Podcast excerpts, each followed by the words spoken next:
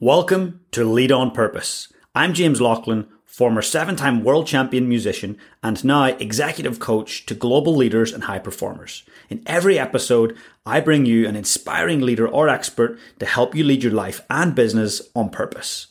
Thanks for taking the time to connect today and investing in yourself. Enjoy the show.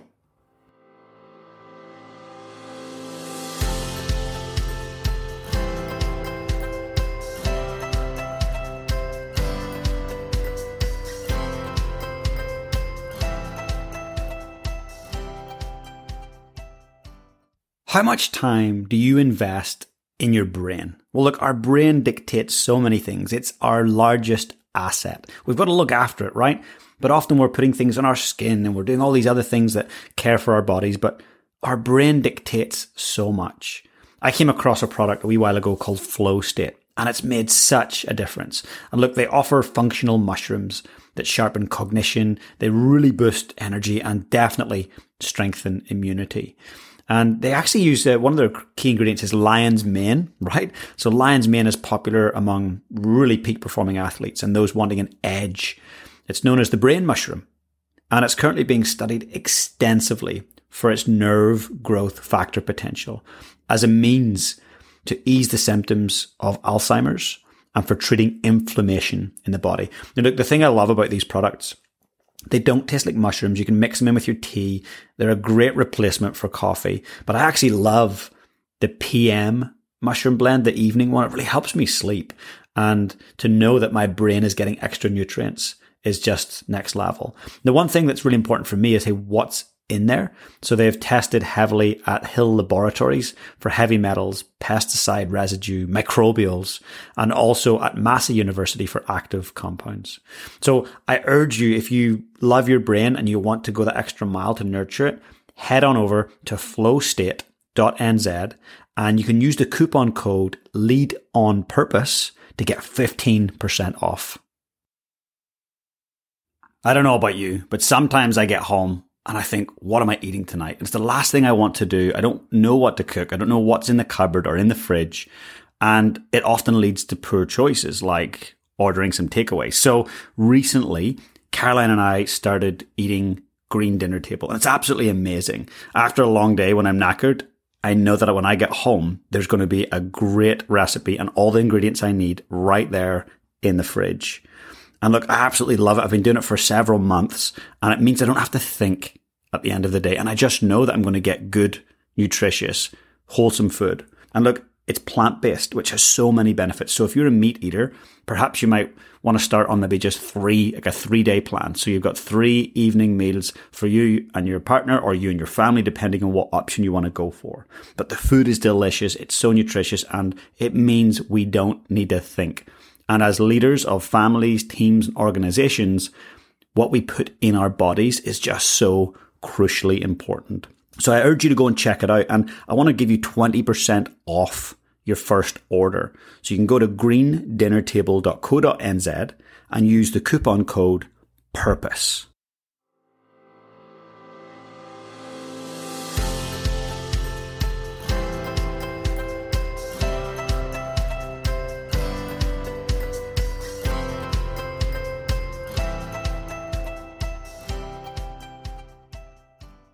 You're in for such a treat. We have one of the world's greatest of all time leaders and coaches. Sir Steve Hansen was the head coach of the All Blacks, New Zealand's national rugby team. He was head coach from 2012 to 2019 and won the 2015 Rugby World Cup. Steve is arguably one of the best head coaches that New Zealand has ever seen. The successes during Steve's eight years in the role are too numerous to list, but among them are eight Bledisloe Cup wins, six Rugby Championship wins, and of course, the World Cup.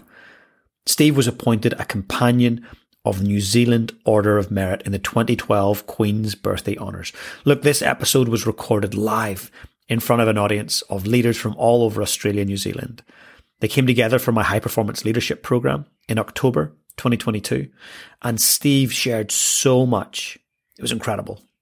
So please do enjoy it. And I want to take a moment to say a huge thank you, heartfelt thank you to our platinum partners, VVV Real Estate and Brannigans. We hugely appreciate your support with the High Performance Leadership Program. And if you would like to come and join us for HPL Live 2023, we will be opening the doors soon and we will sell out really quick like we did last time. So if you'd like to know before everybody else and get that seat at the table with some of the most incredible leaders, then please head over to jjlaughlin.com and go to the leadership training and leadership section. You'll see that you can add yourself to the wait list for 2023. You'll be the first then to hear about the event. But for now, sit back and enjoy the show.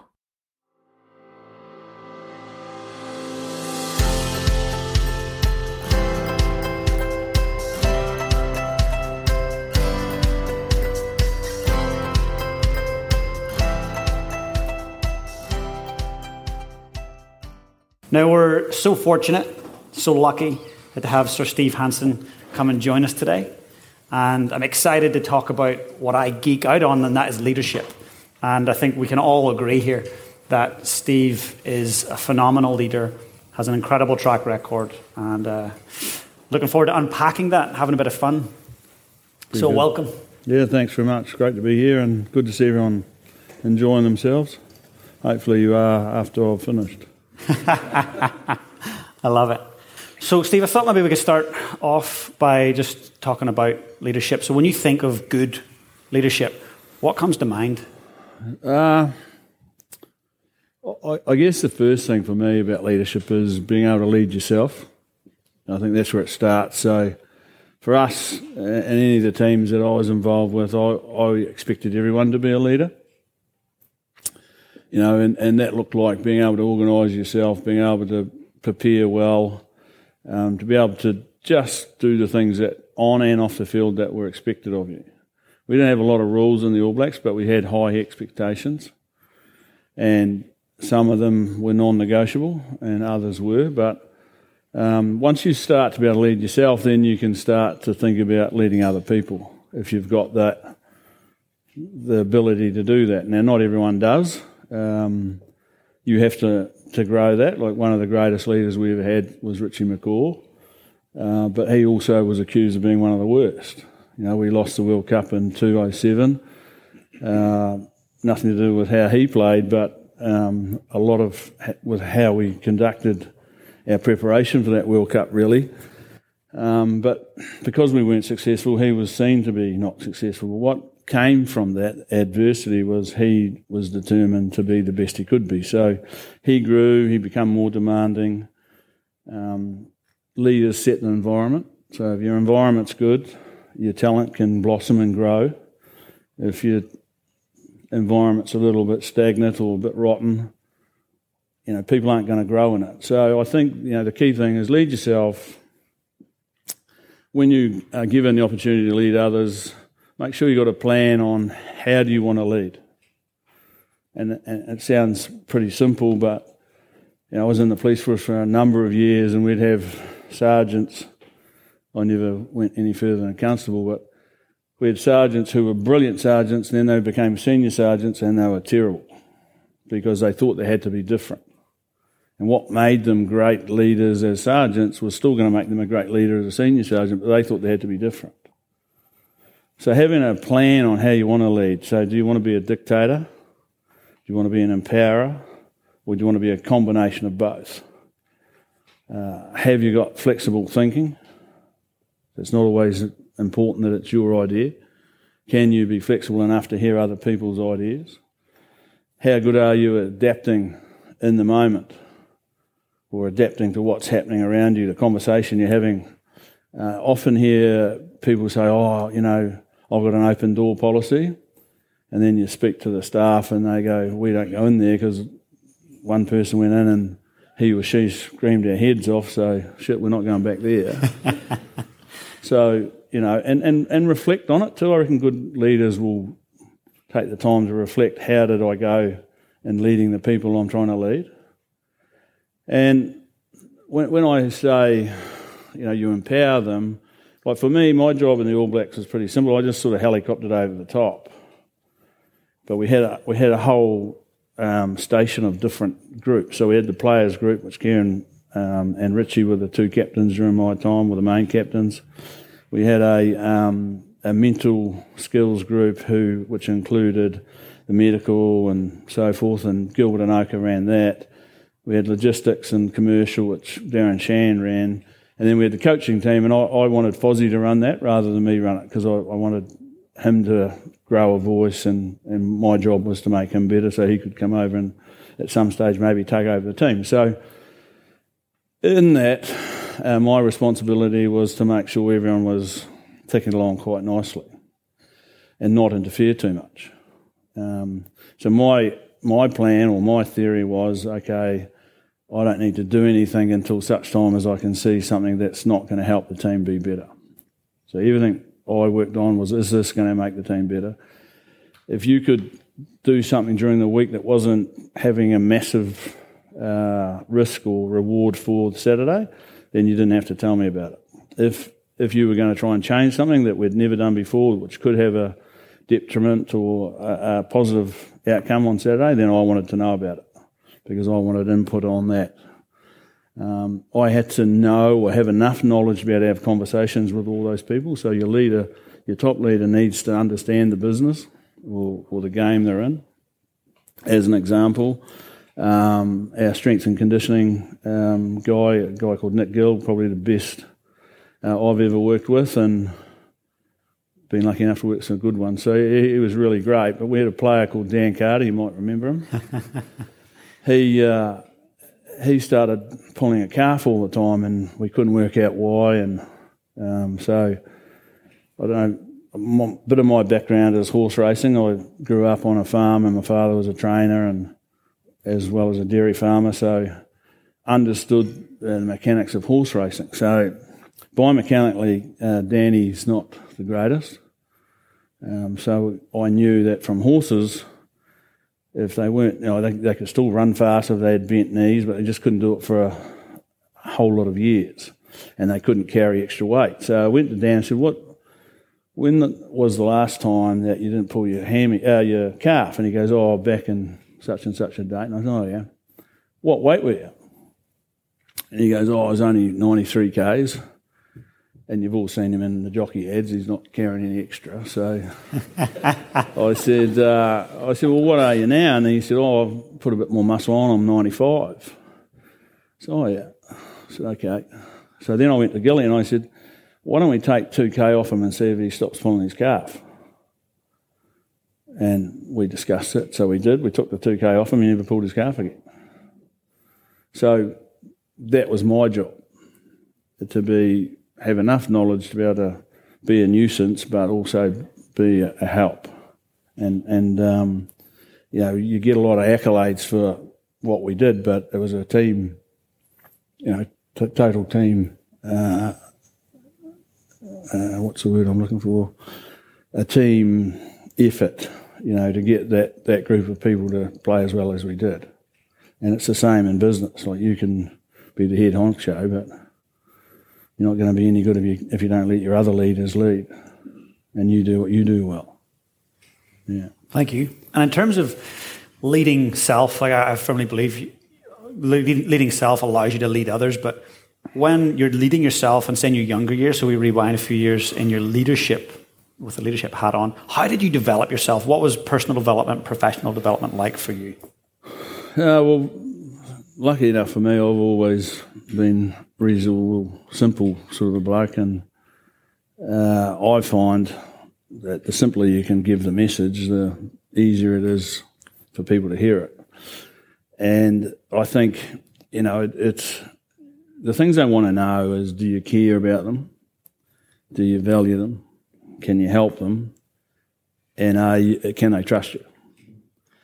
So if they know all those things that you'll do that, um, then they'll take the times when you have to be a, you know, a, a disciplinarian, and sometimes we have to because it's no different than our children. Like, if there's no consequences for bad behaviour, then the bad behaviour is just going to continue.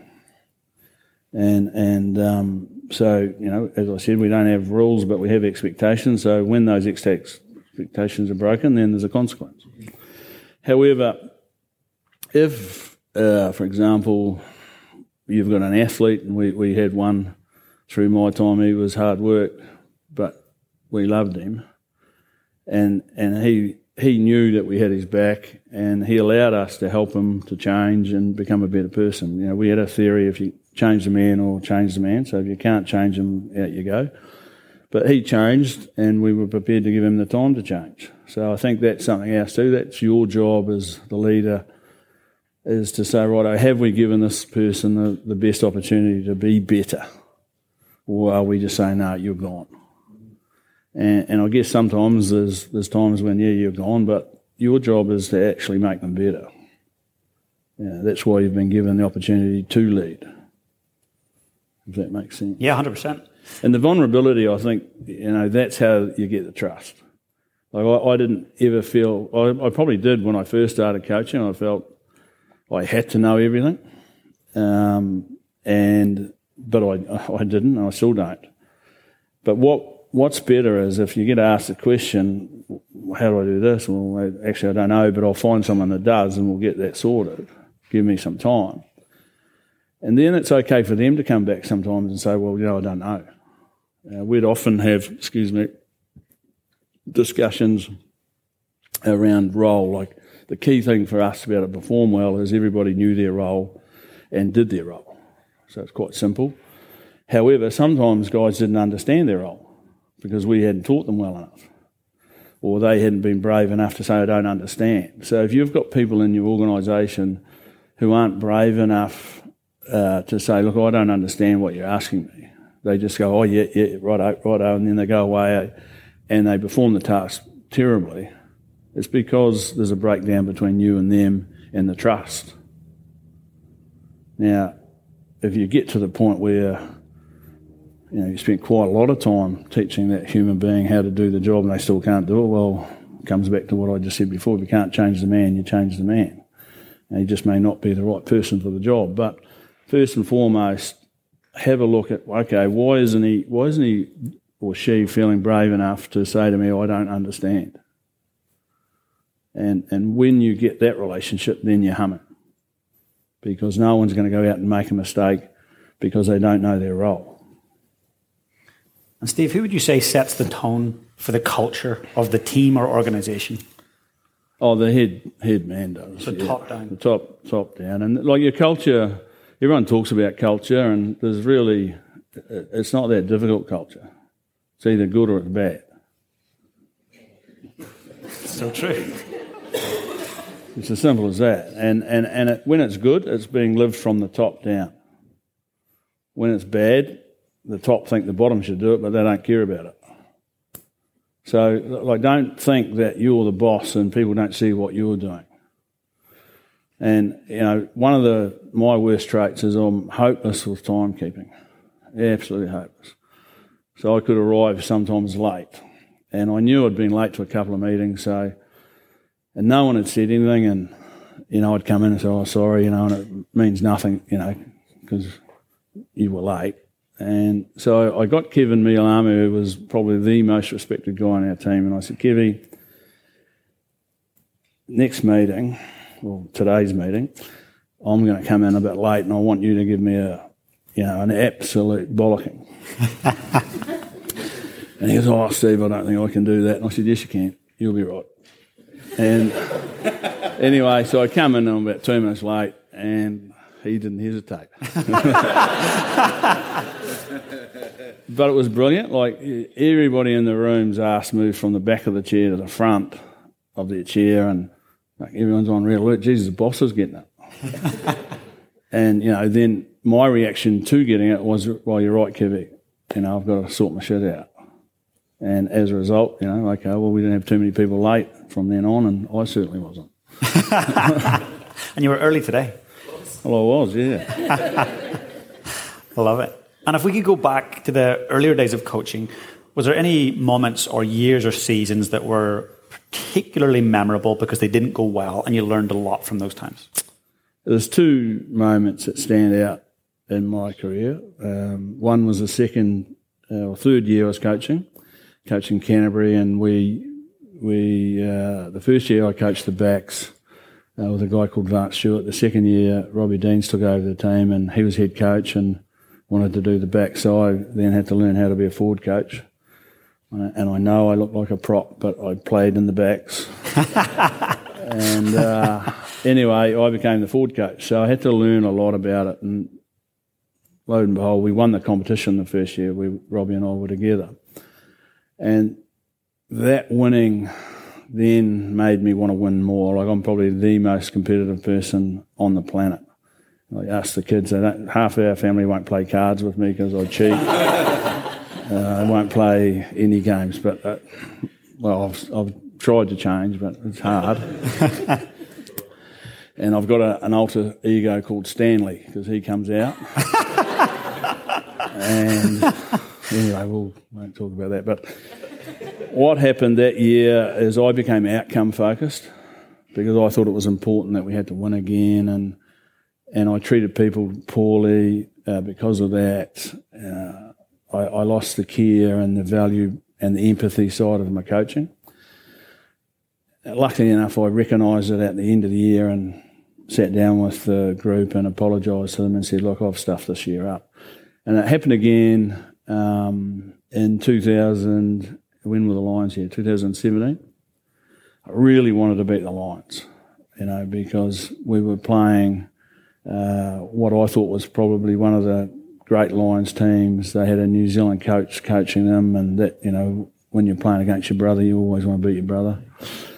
And it became quite personal, and I allowed again the outcome to affect how I coached.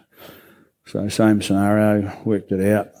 And funnily enough, my wife told me about two thirds into the season, but I didn't listen to her, and which was stupid because she's very good. Anyway, uh, end of the year, had to sit down with the boys again and say, "Hey, listen, I've stuffed this up." And look, whilst uh, it was hard to do, it was the right thing to do, and you get the boys back again because they think, "Geez, we lost Steve there for a year, but he's back." And as I said to you, you know, you'll get them to run through brick walls if they know you care about them, that you love them, that you value them as human beings. And yet they're quite happy to, to get a growling if they need a growling, but they know that you've got their back. Uh, you know, when the proverbial hits the the wall, then you know, they'll come with you. So when you're treating them poorly because you're worrying about winning all the time, you know, it's not right. So we sorted that out and we got back on it. And I was just saying before, World Cup 2019, everyone tells me we had a poor World Cup. And I, look at them and I really want to say, you. what we didn't. What we did do was there was five teams during that period, just before and and after the World Cup, who were number one in the world. We were one of them, and we played the other four, and we beat three of them. And we had one bad week and lost England. So, did we have a bad World Cup? No, we didn't. We had a bad week, and and and there's reasons why we had a bad week. You know, when in hindsight, hindsight's a wonderful thing. Um, however, you know, it's part of the learning process, isn't it? You know, you you, you grow and you get bigger. But uh, I retired, so we didn't get to use that, but the team did. And you know, like this is a team that had gone hardly with any adversity through a long period of time um, and, you know, I, th- I think adversity is necessary because you become a little arrogant, you become complacent, you become uh, expect, you know, you're expectant. Oh, that'll happen. You know, we don't have to turn up, and it's only like a. I, talk about the windows. You clean the windows, but it, you haven't done the corner bit, so the windows look clean, but they're not. You know, the five percent's not just been done right. And when you get one on the, you know, on the chin, you get the, the corners get cleaned. And and there's a thing called inconvenient facts. We, we had five, I'll talk about the five lanes that we had, but the number three lane was inconvenient facts. And there are things that are happening in your team, in your environment, uh, that will have an effect on the outcome at some point if you don't address them. But because you're being successful, you're papering over them. No one wants to talk about them. You know, it's the elephant in the room, but no one wants to feed the elephant. And you know, obviously we, we are no different to any other team. We had them because we when you're successful, you you do get to a point where you you you believe you're going to win, and but you forget that you actually have to put the work in to win. And um, yeah, that week we, we didn't get it right. However, you know, I console myself by saying, well, we got it right, you know, a lot of other times. And, and that's sport. You know, you can't change it. You can learn from it. Mm. Thanks for sharing that. And you and I chatted prior just about decisions, and we have over the last day and a half talked about decision making. And I love that you said, hey, it's, it's easy to make decisions when, when you're sitting on your armchair and there's no pressure, but making the good decisions under pressure, that's the true test. Mm. How, how, did you approach that? Well, the, the first thing I had to work out was what caused pressure for me, what caused pressure for other people in the team, the coaching group, and and it's different for all of us. Um, so once once we establish that, well, there is pressure. Like that's the one constant thing if you're in the All Blacks. It's just every day. You know, whether you're walking down a street, whether you're playing a game, people are watching what you're doing. And look, eh, he's not walking very good, is he? Oh, what's wrong with him? You know, he scratches his nose when he should be using his right hand instead of his left hand. you know, and then if you're watching, then I did my right hand and then my left hand. So I got them around the wrong way. And, you know, like, but everybody's watching. And, and that's okay, you know, because everybody cares. You want everyone to care about our game because if they don't care, they don't turn up and you, you know, you don't have all the things that we have. So they do, but we have to acknowledge to ourselves that that's just constant. So get over it. You know, the sky's blue and the grass is green and you're under pressure. So what?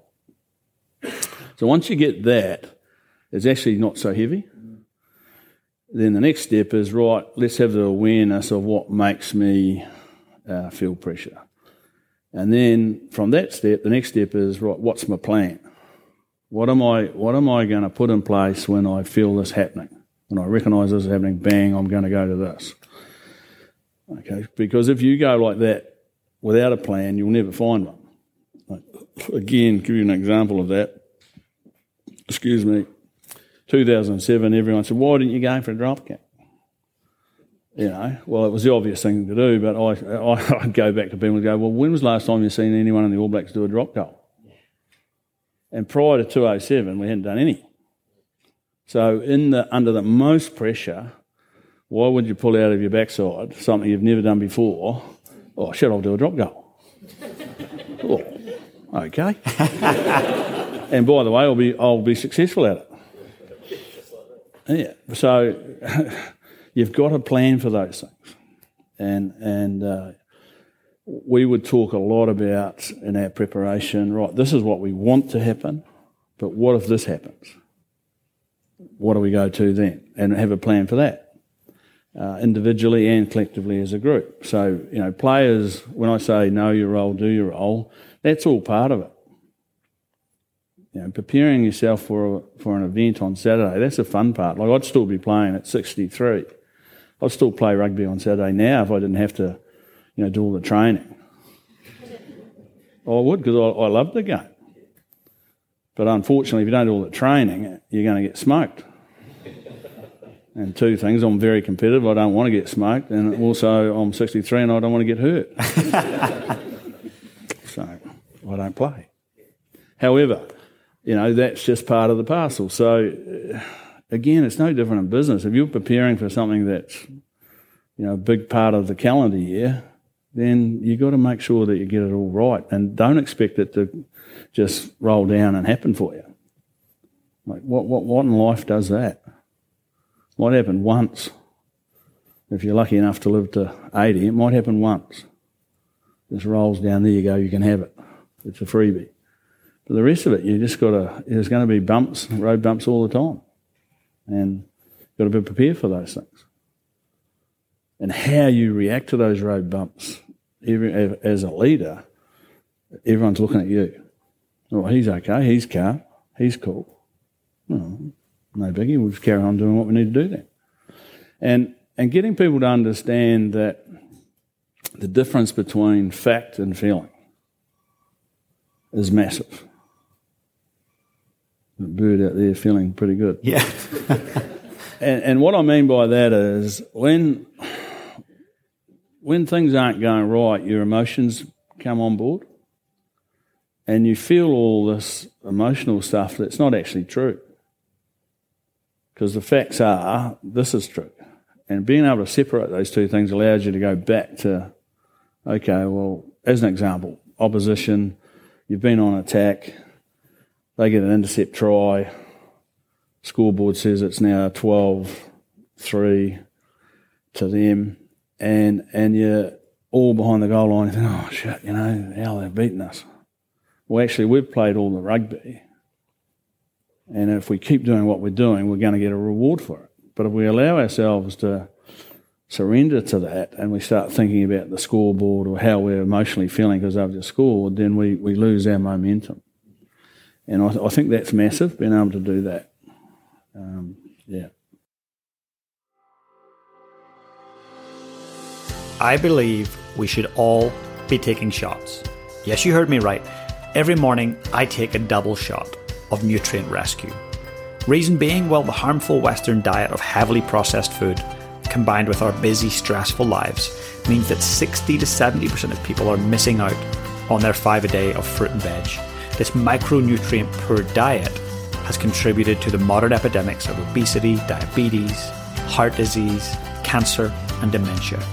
The studies prove it. Look, 87% of people who take the nutrient rescue shots reported feeling better within the first month. That's because 100% of the ingredients in nutrient rescue products are 100% grown in New Zealand. But look, don't take my word for it. Give it a try yourself using the code PURPOSE you will get a 15% discount. So head over to nutrientrescue.nz and that 15% discount goes across any of their superfoods, including their starter pack. So cheers to you joining me for some shots.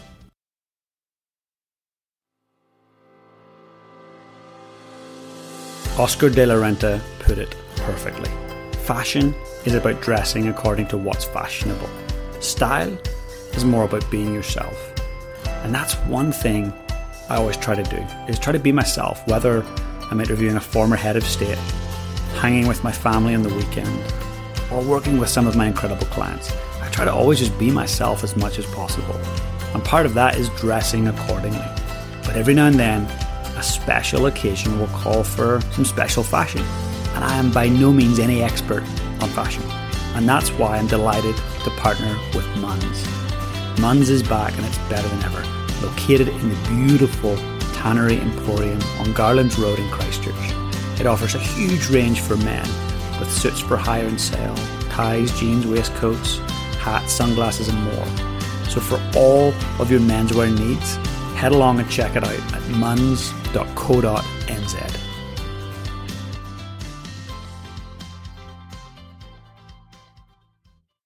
And you mentioned a wee minute ago about the non-negotiable. So there's not as many rules, and you know some societies and cultures and teams have don't do this and we can't do that.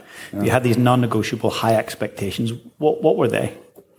Uh, well, I'll start off why we didn't have rules is because if you have rules, someone's going to break them, and if someone breaks the rules, there's got to be a consequence. So that might mean I can't pick somebody, so I don't have any. you know, Good thinking rules for me are there to guide the, the brave and inhibit the foolish. You know, like I've, I've spent the last couple of years in Japan and worked for a company called Toyota, and they're very traditional, and everything's rules. Their society is rule based. So much so that there's a wee red line that points up the stairs and a green line pointing down. And it's doing my, it did my head and I had to tell the bosses that's got to go. You know, like we're, we're big enough and smart enough to work out if someone's coming down the stairs on the left hand side, or I've got to go on the other side. Can we do that? Anyway, we have. So we've we've, we've progressed. We've progressed really well, and and the reason why they're coming on board with it as a company is because they're struggling to keep young people. Our Generation Z kids don't want to be told what to do; they want to be given the opportunity to work it out for themselves. So they're, they're bright young Japanese kids who once used to always want to go to Toyota don't want to go there or stay there. So they're slowly changing, and, and I'm having, uh, I'm fortunate enough to have a little bit of um, communication with their HR department around that. But what was I talking about a second ago? Yeah, but those those are non-negotiable. Oh, non-negotiable. That's the question. Yeah, sorry. I'm getting a wee bit old. Um, for me, the non-negotiable things were uh, team first and individual second. Didn't mean that we didn't care or value or have empathy for the individual. That was far from the truth. We did. But every decision we had to make was about making the team, was about the team. So if this is a decision that is going to make the team better, then we have to make it. Um, and, you know, I always found that great for me as coach because I got really close to players, and a lot of people told me, "Oh, you can't get too close to them because you can't sack them when you have to." And I go, "Well, if I get close to them, I then understand them, and I can help them be better, and I can help them make the team better." And but if I've got to sack them, I'll sack them because it's right for the team. So if you can feel the difference there, uh, that was the one non-negotiable. Number two was that we would be aligned as a team. Uh, so everyone would be aligned together, being given the opportunity to debate, to discuss whatever things we were setting down for our goals, our values, etc., etc. Um, and that would start with me and the other coaches, me and the other management, then the management and the leadership group, which was 10 senior players, and then we would then take it and give the, the rest of the team the opportunity to, to discuss it. An example of that was our um, our big audacious goal for when I took over the team. We'd just won the World Cup. We were number one in the world. And in my presentation, I thought, well, you know, what, what, what, where are you going to take the team? They're going to ask you that. So what are you going to say? And I thought, well, let's be a little bit un-Kiwi like and, and we'll say, right, oh, let's be the most dominant team in the history of the game. Now, we, we, we don't ever have to answer that. The people out there will answer it if we are, and if we're not, well, we'll keep striving to be. So I took that to other coaches, and oh, yeah, they liked it, and then talked to the management and a couple of people, oh, do you think that's possible? And I don't know, but it's not going to be if we don't try and, and we had good discussions around it. And I'm trying to simplify it for you so I can get through the story. And then we talked to the leaders, and you could tell the leaders, some of them didn't believe it initially that we could do it, but they were excited by it because all of a sudden we had these conversations starting to ramp up a bit. So they bought onto it, and we didn't change it. It just stayed the same wording, and then we took the players, and bang, there it was. And uh, we found that to be able to do that, we had to understand a few things about ourselves. And you often hear um, people talking about the legacy of the All Blacks. You know, we sat around the leaders group one day and I said, right, we talk about our legacy and our identity. What is it? And no one could answer it.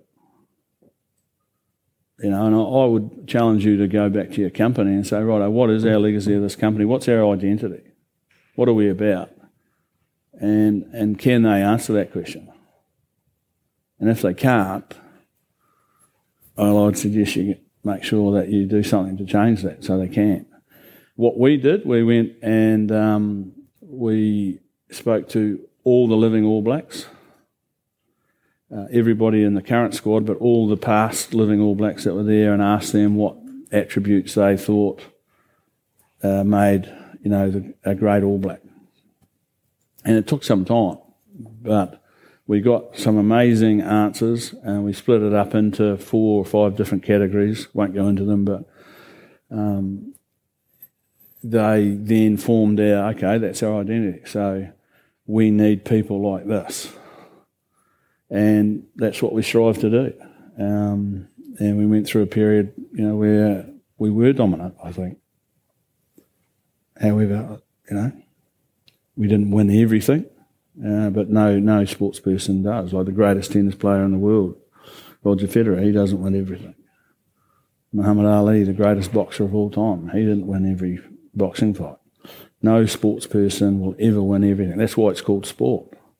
That's the beauty about it. Um, however, that, that's where we got to. So our alignment was really important. The next thing that was non-negotiable was that the leaders would drive it.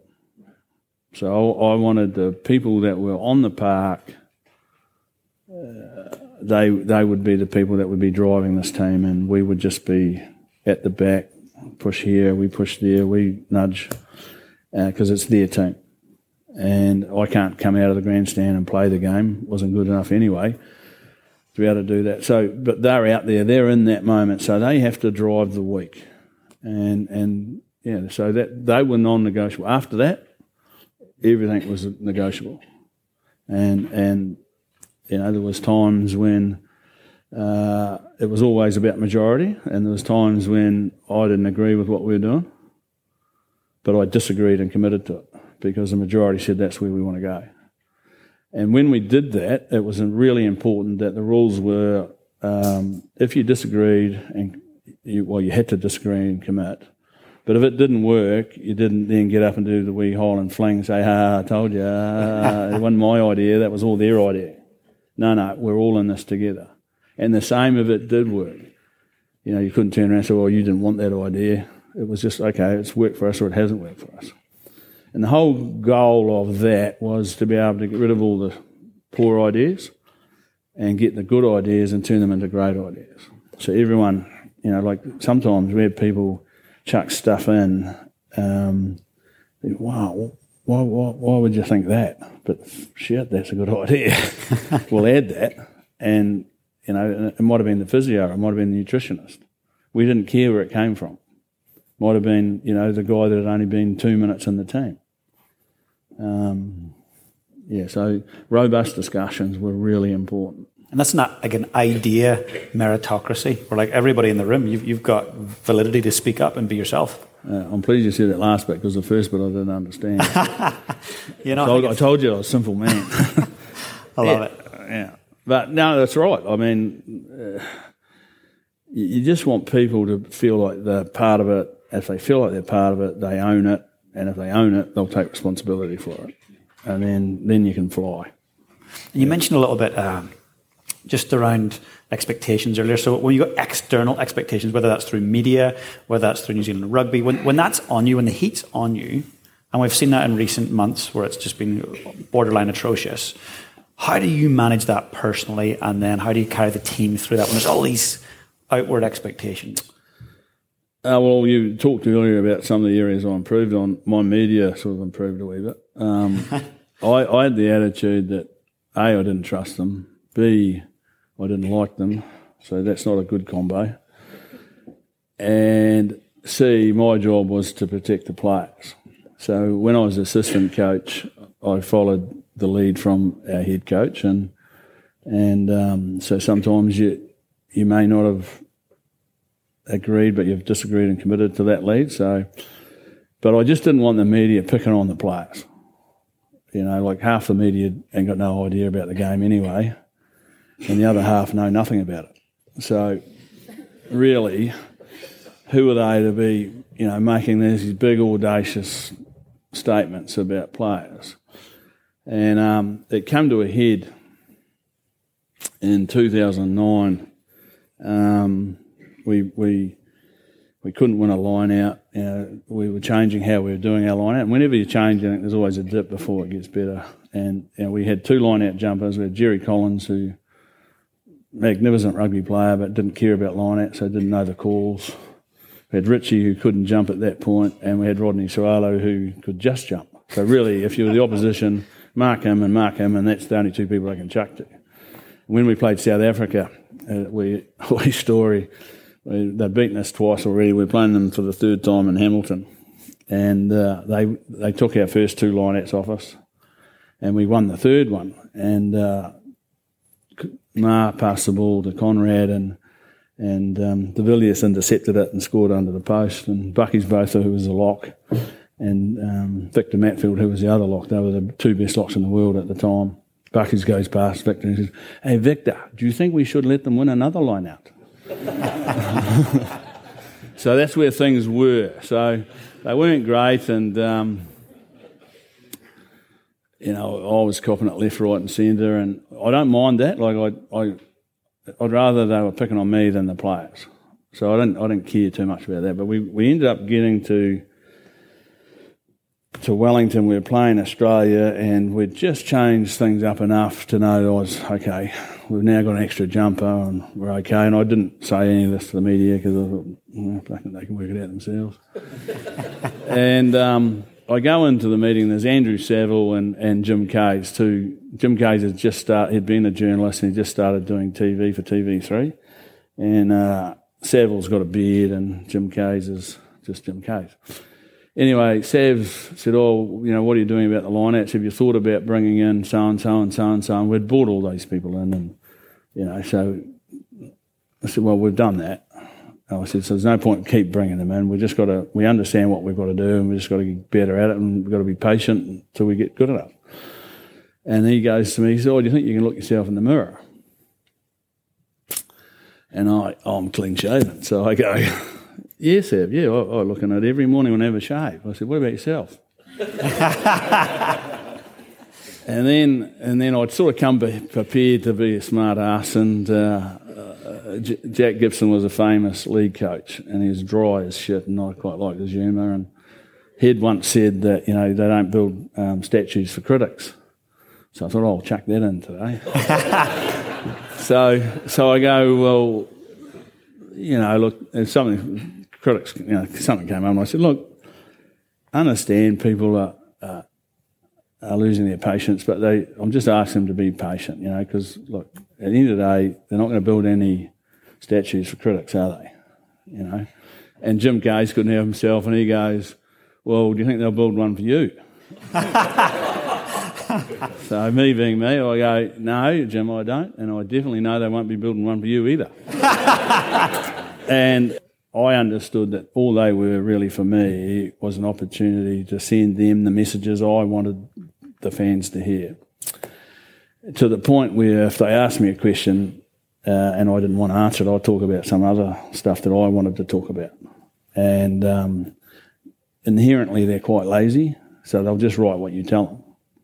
So I just told them what I wanted, and you know, a couple of times someone asked me questions, and I just blanked them and went straight into some other thing. Like they would have thought, geez, he's a moron, he didn't even answer the question. what was he going over there? But they wrote it. And after the first time, oh, we're away here, you beauty. so but yeah, and tried. Look, I tried to be as honest as I could be with them too. And when I couldn't be honest with them, I just say, look, I can't tell you. It's not because I don't want to. It's just out of respect of what we're trying to do. I can't tell you. And then there was other other times when I would say, right, oh well, here's what we're trying to. You write what whatever you want, but I want you to be informed. So here's what we're trying to do, so you understand what we're trying to do versus what you think we're doing now write what you want. And, and that softened them a lot too, because they got to understand uh, the game a bit better of how we were trying to play. So, because I changed, and they changed. And, and people often talk about, um, pers- you know, your um, perception. And, you know, one thing I have learned is that perception is, uh, is someone's reality. So, how someone sees you is how they see you. And if you don't like how they see you, don't ask them to change because they can't. What has to change is you. I can, I can only change your perception of me by me changing the things that I'm doing to make. If you, if you have negative perceptions, then I have to change those myself. I can't ask you to change. Well, why would you change? You know, you're not invested in it. But if I want you to think that I'm a nice man, and then I have to act like a nice man if I act like a weirdo, then you're going to have that perception. Yeah, I'm not, by the way. you're a good man. Well, I'm not sure about good man, but I'm okay. Steve, I'd love to talk a little bit before we wrap up about being a high performing leader across a long period of time and how that has impacted positively or negatively your family life. Um,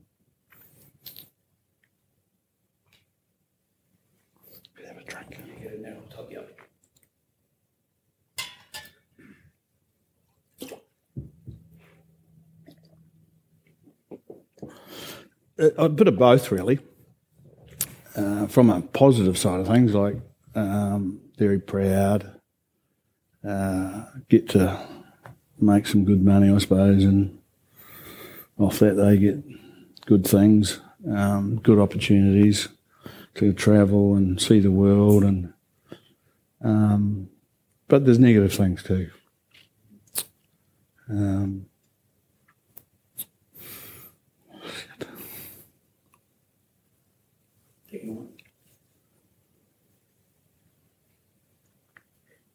It's interesting because we were chatting today, and I think we all feel this as leaders, as parents, um, as siblings, that when we're committed to our work, that there's big sacrifices uh, that have to be made sometimes, and it's tough. It's really tough.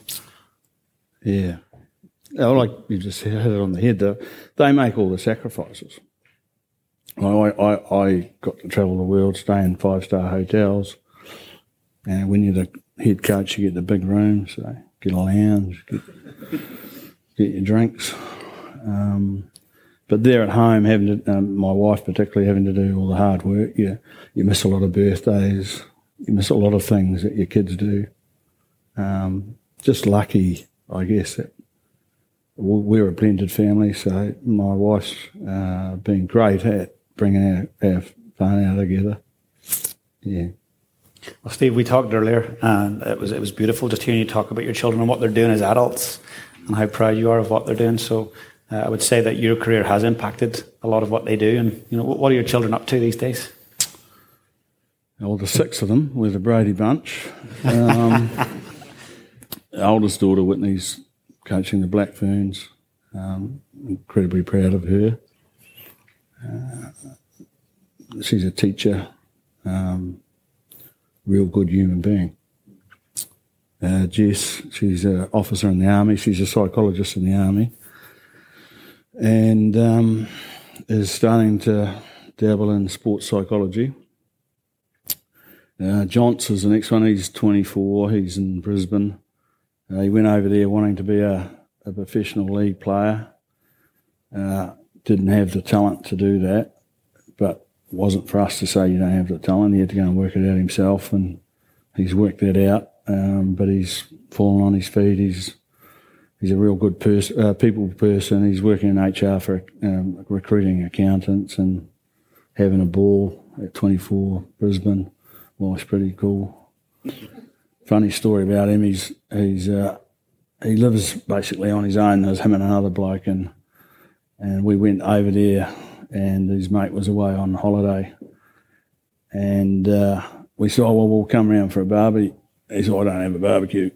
and I said, okay, well, we'll sort one out. So we bought him a boat, you know, because the kids back home get a lot of incidentals and he's over there on his own. So we bought the barbecue and we put it together. And anyway, uh, so oh, we'll come around Monday night and have a barbie. Yeah, that'd be good, that'd be good. So um, he said, "Oh, you reckon you could pick up some meat and a few beers on the way?" I said, yeah, yeah. So not only we buy the barbecue, we bought all the food. Tash made all the salads and the beer. We bought the beer, and he cooked the steak. And then I go to him, well, any chance of getting a beer, mate? He said, oh, you know where the fridge is. and I, I, couldn't help myself. I gave it to him. I said, sake, boy. And I said, you know, like, you, you're the host. I said, I don't mind paying for everything, but I wouldn't mind you getting off your ass and getting me a beer. oh, yeah, yeah, yeah, righto. So he's he's doing okay. Uh, next one is Riley. She's uh, in her fourth year at university uh, law, so she's flying. Uh, Taylor and Ollie are both 20, about a month apart. Um, uh, Tails is down in uh, Dunedin. She's going to save the planet. She's a greenie would end up in Raglan making coffee, but she's pretty, she's very, very chilled individual.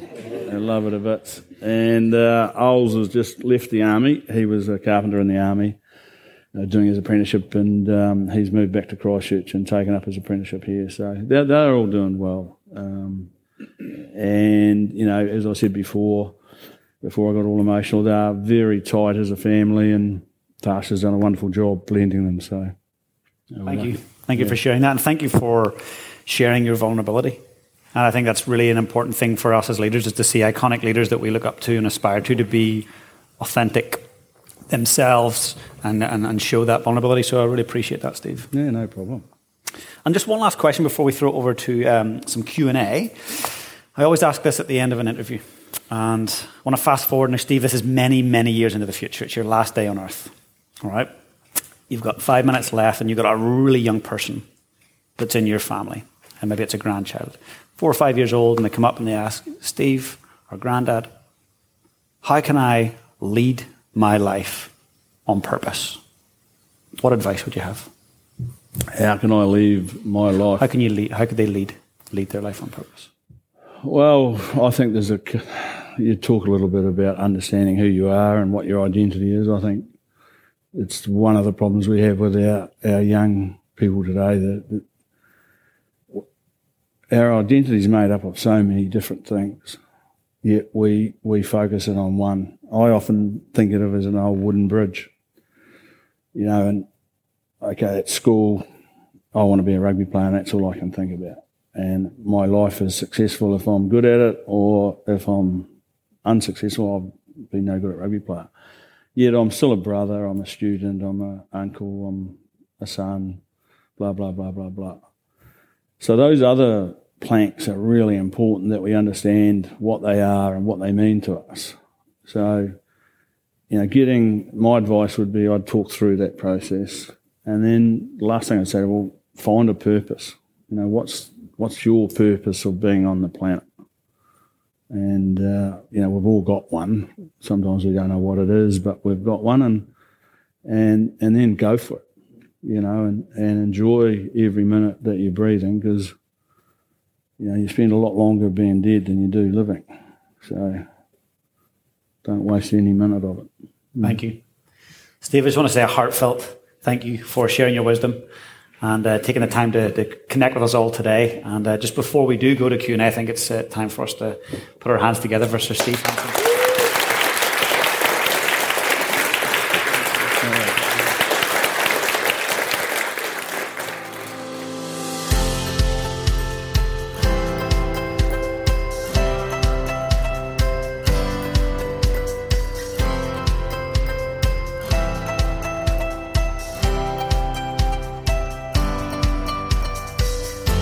Thanks for tuning in today and investing in your own personal leadership.